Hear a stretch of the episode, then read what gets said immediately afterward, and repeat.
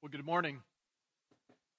As we've been thinking about uh, the past couple of weeks, uh, this idea of uh, life together and what it means to do um, life with and for one another, um, been thinking about the fact uh, this past fall we uh, spent our time thinking about God moments and the idea that God wants to intersect uh, your life and God has intersected your life and how we remember yesterday determines how we'll live tomorrow. Um, but inside of that, um, I got to thinking this week that when you kind of survey the landscape of how people grow inside of their faith or uh, the defining moments inside of their faith, you would expect that some of the foundational moments people have are those salvation moments. That when you discover God or rediscover God or God makes um, Himself known in, inside of your life, that is a uh, one of the main ways that people would uh, talk about God's activity inside of their life.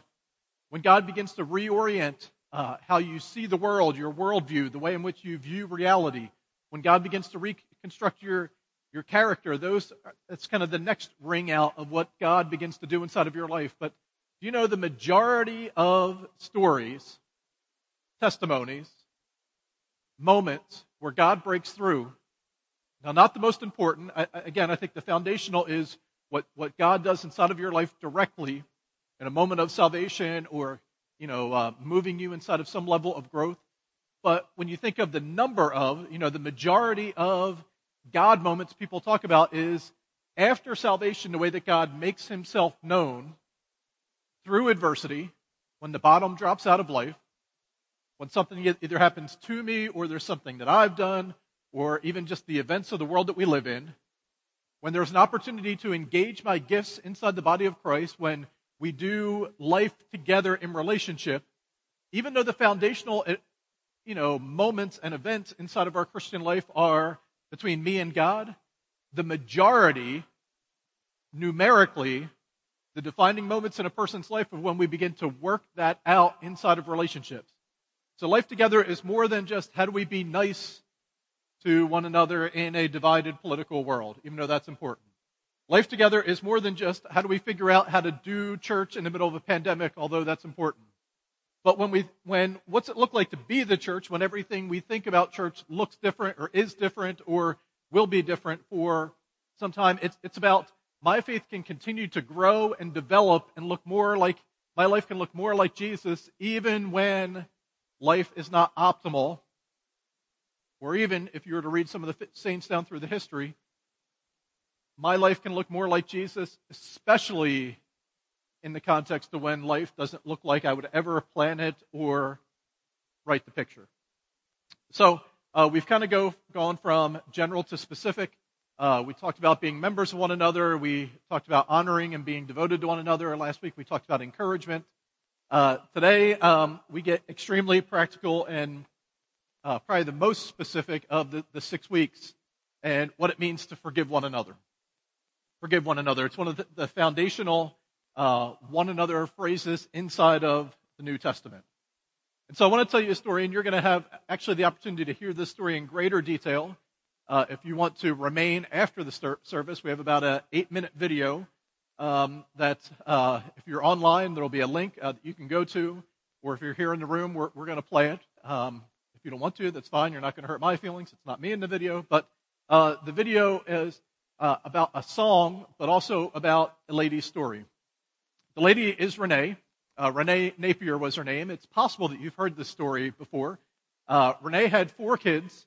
Uh, two of them were, were, twins, and Megan, one of the twins, was on her way home uh, one night with a friend when a drunk driver struck their vehicle, killing both Megan and her friend. As you can imagine, or some of you have lived this, or you've been close to people who have lived this, uh, you know, the horror, the, the shock, the pain, the sadness, the grief, the anger, all the different emotions that begin to happen inside of Renee's life in the ensuing days and weeks and months and years. The driver was, was named Eric. Eric was 24. Um, he was not necessarily a bad kid. He was a kid who made a series of bad decisions and on this particular night took the lives of these two young women. Renee said she was in the darkest place inside of her life, and even that darkness continued to expand even as the, the, the, process of justice took place, and Eric was sentenced to 22 years in prison for um, I believe it was vehicular manslaughter was probably what, what took place. She said even after the conviction, she felt like she was the one in prison uh, because the hatred and the resentment and the bitterness uh, of what began to take place inside of her life. I began to think about the fact that um, a couple of things are true that life is oftentimes a series of ungrieved losses. Now, certainly in Renee's case, there was grief, but by ungrieved losses, it means there are things that, are, that happen either to us or there are things that, that take place inside of our life that we never really work through or work past, and they continue just to remain there. Life is a series of ungrieved losses and unresolved hurts. And so sometimes there are events that happen that we never process. Sometimes there are, is, there are relationships that maybe those relationships continue. Maybe they're in the past. Maybe the person's died. Maybe the person still lives inside of your home. Uh, but we never work through and resolve those hurts.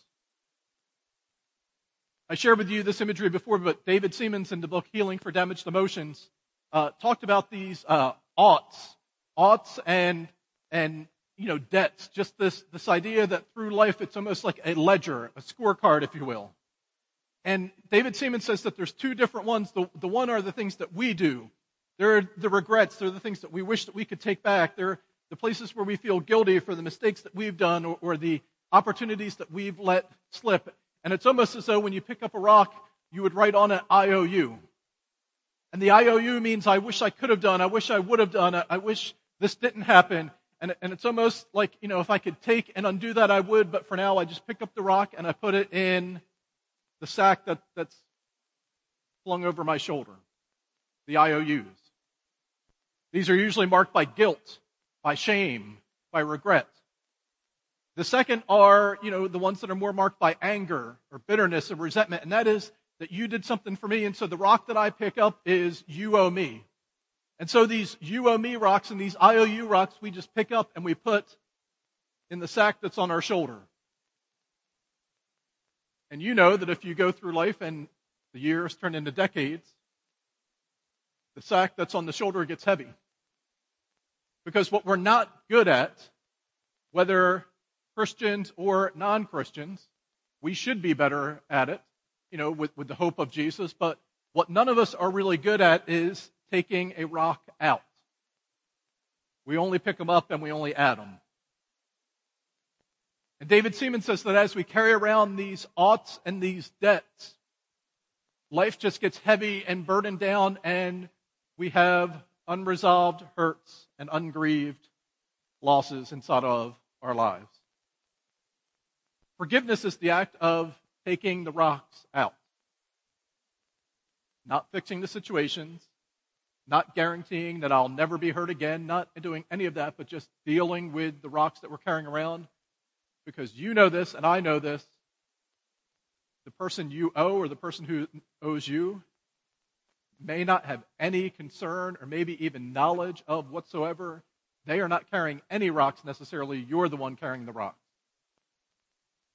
I want to take you into a familiar passage of scripture inside of Luke chapter 15. Jesus tells three stories. These are parables, these are made up stories that are designed to illustrate a point or a main message. And so he talks about a, a sheep that's lost, actually one of a hundred sheep who wanders off. And the shepherd leaves the 99 and he goes and gets the one. And when he finds the one and he puts it over his shoulder and he brings it back, there is much rejoicing because something that was valuable was lost it warranted an all out search. It was found, and then there was rejoicing. The second story is of a woman who loses a coin. And this coin is not just like the coins that you and I mis- misplace underneath the seat of our car. That doesn't matter much. This coin represents a substantial portion of her life savings. And so she turns the house upside down and she searches and she finds it. And when she finds it, she calls up all of her friends and says, I've found it. It's no longer lost, and there was rejoicing because something that was valuable was lost, and it warranted an all out search. And when it was found, there was rejoicing and there was restoration. And then Jesus comes to the third story, and the third story is longer. And we know it as the, the parable of the prodigal son. And so in this case, there are two sons. So you go from a hundred sheep to a handful of coins to now two sons. And one of the sons leaves and says, I want to do life on my own. And he takes his share of the inheritance and he goes and he spends it doing whatever he wants to do and wherever he wants to go. to the point where he has nothing except regret and remorse. And he says, even if I could just go back home and work for my father, it would be better than this existence that I'm currently living in. So he musters up the courage and he goes back home and only to find that the father has been waiting for him and the father comes out and he wraps him up in a big bear hug and he puts a robe on him and he puts a ring on his finger and he calls all the neighborhood and they have a party because the lost son has been found. And so in each of these cases, there is something of great value that's been lost and it warrants an all out search. And when it's finally found, there is rejoicing, there is restoration. But you know, and I know, if you've been in church and you've heard the story, that that's not the end of Jesus' third story. But it continues on inside of Luke chapter 15, beginning with verse number 25. Meanwhile, the older son was in the field. When he came near the house, he heard music and dancing. So he called one of the servants and asked him what was going on. Your brother has come, he replied, and your father has killed the fattened calf because he has him back safe and sound. The older brother became angry and refused to go in. So his father went out and pleaded with him. But he answered his father, Look, all these years I have been slaving for you and never disobeyed your orders. Yet you never even gave me a young goat so I could celebrate with my friends. But when this son of yours, who has squandered your property with prostitutes, comes home, you kill the fatted calf for him. My son, the father said, You were always with me, and everything I have is yours. But we had to celebrate and be glad because this brother of yours was dead and is alive again. He was lost and is found.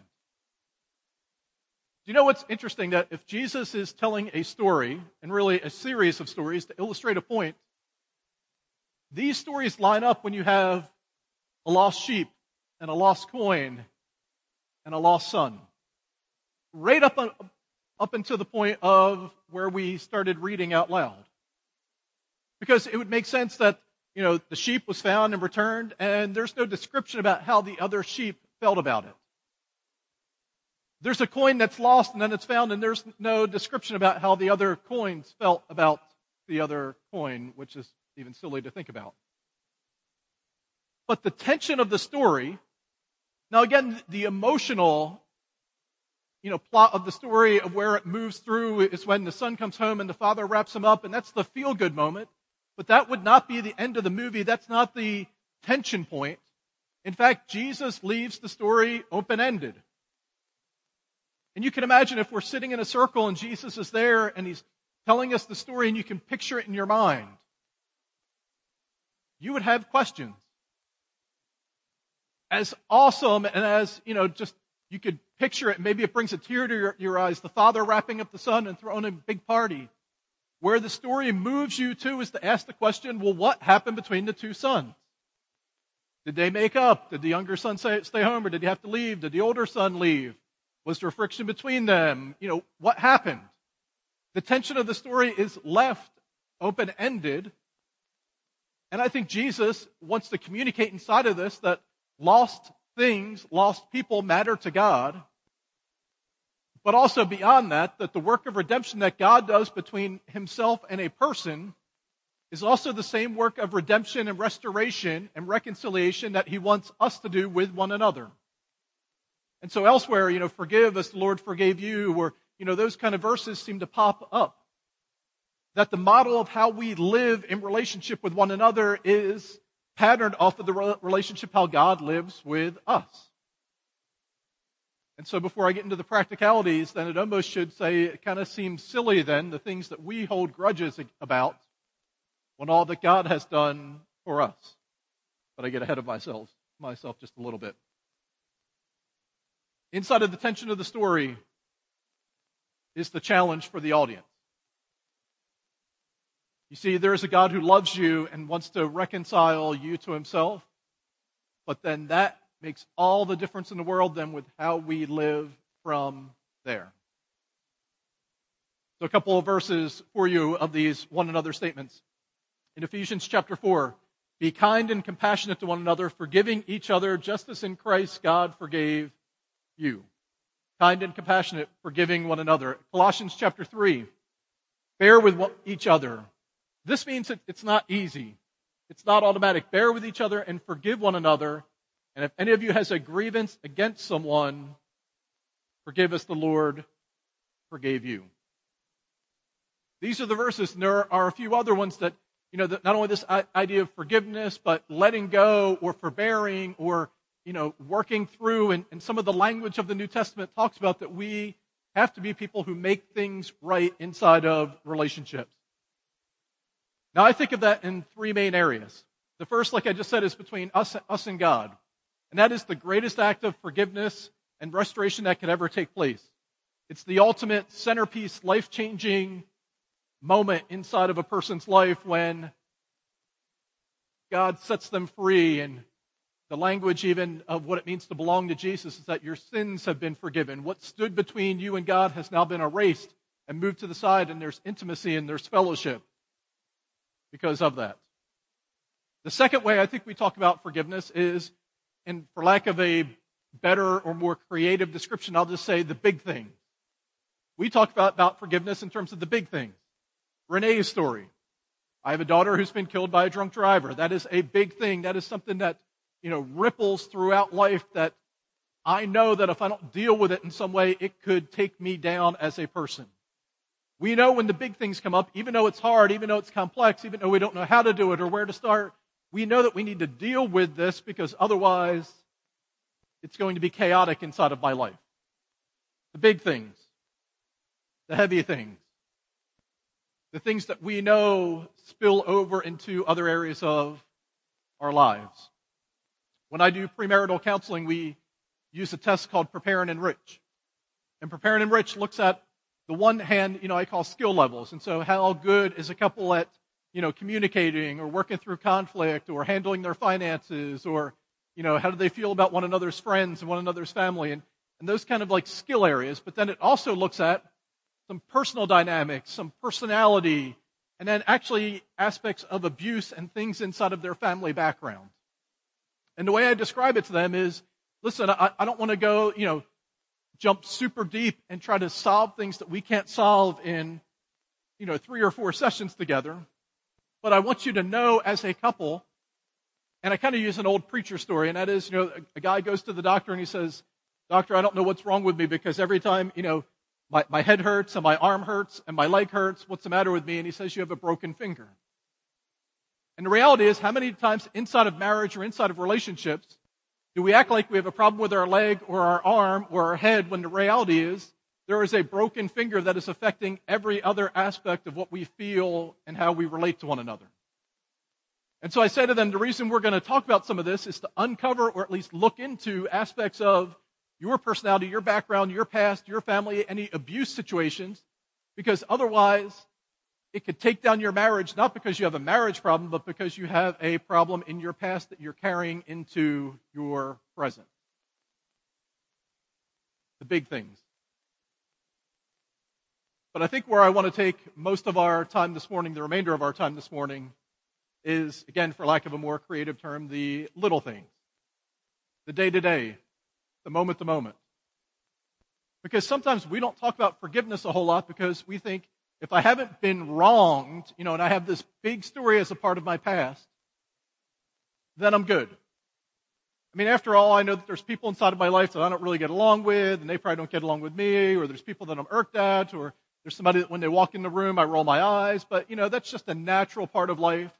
As long as I'm not, you know, plotting to take them down um, or you know, as long as I can function inside of my life, then everything else is good. And I think we need to be intentional with the little things, the day-to-day aspects of forgiveness inside of our relationships for a couple of reasons. First, it tends to be these are the people who are in your life regularly that you want to have strong relationships with. And we need to learn to, the phrase I use sometimes is keep short accounts. We need to keep short accounts with the people who are in close relationship with us. Not always, you know, the tally sheet or the rocks, uh, you know, in, in the sack on the shoulder. But we want to keep short accounts and to be right with the people who are closest with us. A second reason, though, I think, is when we begin to do that well in the present tense, maybe it eliminates the possibility of having more big things later to deal with And maybe even it gives us a little bit of the courage and the confidence and some of the muscles that have been shaped within us that we can finally unlock that door that is barred shut and has been for 20 years, that we don't feel like opening now. But you know, if I can begin to get along with my spouse better, or my kids better, or my boss better, and keep short accounts inside of my relationships with people in my small group or my neighborhood, maybe it'll give me enough confidence or, and begin to work those muscles of right relationships that maybe not now, but in a year or two years or five years, we can open that door and deal with the big things. I think this is big inside of our life and what it means to do the one another's well. How we be the church together, how we have right relationships that not only enrich our lives, but show a picture of who Jesus is to an unbelieving world. Because again, as much as we've overstated a word like, you know, these are unprecedented times, let me also state the obvious we live in a polarized world. We're most happy when we're mad at something. And the things that are trying to market to you during the commercials on TV or the, the ads that pop up, the things that try to market towards you, and then uh, even the news that we watch is all an attempt to try to tell us who's to blame for what we feel is wrong in the world or inside of our lives. And so not only is our world polarized, but you're constantly being bombarded with messages of what's wrong and who's to blame for it. And there is no shortage of opinions and answers and conclusions and dogmatic statements that are out there. And so, in comparison, and anger, and isolation, and bitterness, and jealousy, and all these different things, and online arguments, and unfriending, and being unfriended, and, and all these different things that are taking place as we shout louder and louder, not making our relationships any better. And I don't think it's providing greater ground for kingdom work to take place either. You see, I believe one of the, the greatest indicators of your maturity in Christ is your ability to live in right relationship with other people. And sometimes we think because living as a Christian is countercultural, you know, that there are going to be decisions that I make that aren't going to be popular and it's not going to be the way of the world. And so the, the deeper I go in Christ, the more that should mean that, I, that I'm swimming upstream we take that to mean that the deeper I am in Christ, the more people I offend, and the less friends I actually have inside of life because, after all, I'm standing strong for Jesus. And we have to be careful because sometimes we baptize in the church, we spiritualize and say that if somebody is mad at me, I must be doing something right. And there's partial truth in that, right? Like when you stand for something, it's not always going to be popular. We're not in a popularity contest. But when I think about Jesus, the more he stood for truth, the more drawn people were to him. They might have said, you know what, we're not necessarily convinced he's the Messiah. We don't know if we believe everything that he believes. We think he's a little bit extreme in some of the things that he says, but we know that when, when we're around him, life is better. And all the way up until the point of his last night, just before the, the arrest and the betrayal and the last hours of his life, Whenever, wherever Jesus was, there was a crowd of people and they wanted to be close to him and they wanted to be near him. And I wonder if that's a little bit that even as we stand strong, there could be something attractional, not people pleasing, not compromising, but there could be something attractional about the people of God because of how we relate to one another. A couple other verses uh, before we break this down a little bit. Hebrews chapter 12. Make every effort to live in peace with everyone and to be holy. Without holiness, no one will see the Lord. Notice there's a connection here between an effort to live in peace with everyone and holiness. Where sometimes, again, we, we think the deeper I go in Christ, the more I don't have to do that. But these two things go together inside of our lives. And Romans chapter 12, if it's possible, as far as it depends on you, in other words, do everything inside of your power to live at peace with the people around you. You see, I think our world is hungry for not just people who can just give in or acquiesce or say it doesn't matter, but people who can pursue unity at a such point that even if we disagree, I can value you enough to remain in relationship and to prioritize the relationship.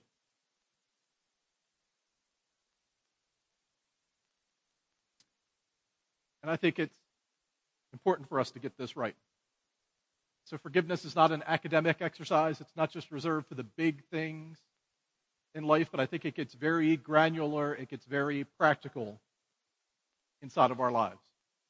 So, I want to share with you just a couple places to start. And some of you are masters at this, and some of us are beginners and we don't know where to start, but I just want to give you a couple of handles uh, today as we think about this. The first is just to think of an area, a person, a situation, a group, a time period in your life, whatever, think inside of your past and your present of an area of a person with whom you might be frustrated, angry, bitter, resentful. Just begin to, to think about where might this be getting, gaining a foothold inside of my life. And maybe it's something big and huge. And if so, you know, I want to help you and there's other people that want to help you work through that, but you may have to dig a little bit and say, okay, I get along with most people. I don't have many enemies, but where have I allowed frustration and anger and bitterness to creep in? I think it's important to identify it, not just to speak in generalities, not just to say, I try to be a good person, or I try to, to be okay with everybody, or I try to work through things, but to be specific. Just because it's not the big stuff doesn't mean it doesn't have to be dealt with. So, so I did this this week. Um, I think that I do this fairly well, right? I mean, I think I'm pretty easygoing. You know, I've tried to prioritize relationships inside of my life. I, I think, and I still think that I do this fairly well, but I said, if I'm going to ask you all to do this, I'm going to do it. So I took five minutes sitting by myself with a blank sheet of paper, and I wrote down five names. And those names are, are you ready? No, I'm just kidding. That's I actually wrote down initials because I'm like, somebody comes down here and sees this list, and it's like my own little burn book or, you know, whatever. But um, those five names, they probably don't even require follow up conversations. A couple of them are people that just kind of rub me the wrong way, and I find that when they begin to speak, I roll my eyes, you know, whether, you know, people can see it or not. Like, it, there are just things where maybe there's a lack of trust inside of situations, or in the past, somebody, you know, might have burned me or something, and and the five that I wrote down, they are not bad people. These are not broken relationships. But I had to be honest with myself that where are there places where this stuff begins to creep in? Because if we want to keep short accounts, and if I don't want to just walk through life just throwing another rock over my shoulder, I think we have to get practical enough to identify it. That maturity in Christ should make us better at life, not just more bitter at life. And I love when I meet saints of the church and people in their 80s, 70s, 80s, 90s, who they are more joyful now, probably what, than they were when they were 40 or 50. And you know, and I know that I meet some other people that it's gone the opposite.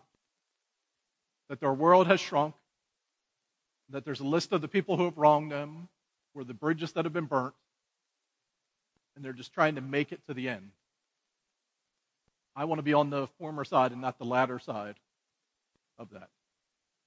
All right, second, after identifying, acknowledge your feelings about what it has done to you. I don't want to generalize, but for all the males in the room, you know, we can identify. We're good at that. You know, I can write the list, write down the five names, the you know, the five initials, but um, we don't often want to acknowledge what it did to us. Maybe by acknowledging it, you give it power, you give it validity. Maybe by acknowledging it, you're forced to relive things inside of your life that you would rather not relive. But I think it's an important step is not just to identify specific situations or groups or people or time periods, but to not just identify it, but to think through what it either has done or maybe even worse yet is continuing to do inside of my life. Because you see, we stop trusting, we stop believing, there are things where we don't even approach now because I had a bad experience 20 years ago, and so I'm never going to go back to that store or I'm never going to do this. And life becomes constricted because we've allowed it to become constricted. Now, do you know when we do this, when we begin to acknowledge what's taking place, it doesn't mean it just lets the other person off the hook and that everything is all better. In fact, let me just give you permission if there's a guy who stole money from you working through this and pursuing forgiveness doesn't mean you let him hold your wallet next summer when you go swimming. You can learn a lesson. Maybe the relationship is not even restored. But what it means is I am not any longer going to carry the rock over my shoulder or the series of rocks over my shoulder that he doesn't even think about it anymore, but I continue to harbor these feelings that are only hurting me. All right. And then number three, this is so easy to write, but so hard to do, is cancel the debt. Get rid of the rock. Stop carrying around the tally sheet. Let it go. That is hard with big things. I think it's even hard with the small things. Because for the relationships that are closest to you, it's so easy during the course of the day to keep a little tally sheet. Can't believe she said that. Can't believe he did this. And in your mind, it's almost like you're saying, she owes me one. He owes me one. What would it look like to live in such a way to keep short accounts? Not just simply with your enemies or with your past or the things that have wronged you, but even in your closest relationships inside the church, outside the church, in your family, to keep a blank slate and a clean slate. You're not rewarding the offender. You're not saying that what took place was okay. You're choosing to move forward and to release it, if nothing else, for the sake of your betterment. To keep short accounts. I believe this extends to all relationships inside of our lives, to all areas of relationship. What would our marriages look like if we prioritize right relationship over being right? What would our relationships with our kids or our grandkids or our families look like if we took the first step and apologized before waiting for the other person to do it? Whether you're a boss or an employee, what would it look like to acknowledge your mistakes instead of trying to cover it over and protect your image? And look out for yourself. What if there was a little bit more salt, a little bit more light, a little bit more grace inside of our church relationships and our small groups and the ways in which we might disagree, and instead of writing somebody off, we actually move towards the messiness of life? What if we actually did this? That it wasn't just something that we held out there like, I want to, you know, be somebody who forgives, or I'm not going to, you know, hold this massive grudge, but the little things, oh, they're just part of the friction of life, and I'm going to be okay with that. What if we actually did this? How attractive would the body of Christ look to a polarized world if we lived in such a way to prioritize relationships and keeping short accounts? In Matthew chapter 6, Jesus tells a group that were there listening that if, if you don't forgive your brother, how can God forgive you? And I don't think his point there is to say that unless all of your relationships are pristine and neat and there's forgiveness and everything is buttoned up, nice and neat, then you're not going to get into heaven. I think what he means that if God really comes to take up residence inside of your life, and if Jesus really becomes the centerpiece inside of your heart, then it should find its way out into the most messy, the most difficult, the most painful, areas inside of our past and our present. That a relationship with Jesus Christ to experience His forgiveness extends out to every relationship inside of my life. That a God who so willingly and graciously wipes the slate clean for you wants you to be somebody who regularly and willingly and graciously wipes the slate clean for the people around you. So let's do this. Begin inside. Begin by asking yourself some questions. I talked with a guy after the first service and he said, How do I do this? I don't feel like there's any big things. And I said, Maybe just walk down through, maybe start with the past week, maybe start with the most important relationships. Like, however, but just start and take inventory and say, Is there anything that I'm holding onto that's making me bitter instead of better? And just to start and ask the questions. Maybe it involves a conversation or a letter or there's some action step to make it right. Or maybe it just begins between you and Jesus about this particular situation. But I think we want it to become a pattern inside of our lives that we live as people who li- live and keep short accounts. And we want to be people who aren't just carrying around a bag full of rocks with IOUs and UOMEs written on them. Back to Renee's story as, as we wrap this up. Um, if you've heard the name Matthew West, Matthew West is a Christian artist.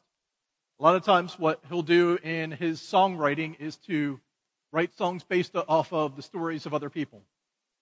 And so Renee sent her story in to Matthew West. It became, like, not surprisingly, uh, the inspiration behind a song that he wrote called Forgiveness. And I want to read the lyrics for you. And a little bit later, if you're watching online, there's going to be a link that you can go to YouTube and to, to view a video. If you're here and you have an extra eight minutes after the benediction, we're going to actually play a little bit of Renee's story and Matthew West's song. But for now, let me just read some of these because I think these phrases provide handles for us, both for the big things and for the small things. Here's what Matthew West says It's the hardest thing to give away, and the last thing on your mind today. It always goes to those who don't deserve. It's the opposite of how we feel when the pain that they caused is just too real. It takes everything you have to say the word forgiveness. It flies in the face of all your pride. It moves away the mad inside. It's always anger's own worst enemy. Even when the jury and the judge say that you have a right to hold a grudge, it's the whisper in your ear saying, set it free. Forgiveness. It'll clear the bitterness away and even set a prisoner free. There's no end to what its power can do. To let it go and be amazed by what you see through eyes of grace, the prisoner that it really sets free is you. I don't know what this looks like for you, or whether it's a new concept or an old concept, whether you do this fairly well, or whether you don't know where to begin because your life and your past means that you have a lot of work to do. But I think as Jesus comes in to do for us what we couldn't do for ourselves, an extension of that means he wants that to work itself out inside of the relationships inside of our lives as well. Let's start. Let's just begin to do it and build it as a as a muscle again inside of our lives of how we relate to one another. To pursue forgiveness and what it means to keep short account. Let's pray. God, I want to thank you today for your forgiveness of me. Forgiveness that I didn't earn or deserve or even fully understand the weight of, but that has literally transformed my identity and my life. And Lord God, my prayer simply for myself and for all of us is that the same pattern of forgiveness that you have shown to me, that I might live with that as the pattern of how I live towards the people around me. Lord, and I know across this room there's a there's a variety of hurts, some that would even rival Renee's story. There's, there's pain, there's history, there's all sorts of things that are going on. And Lord, would you help us just to know the first step to take? And would you meet us in the midst of taking that? We ask and pray these things in Jesus' name. Amen.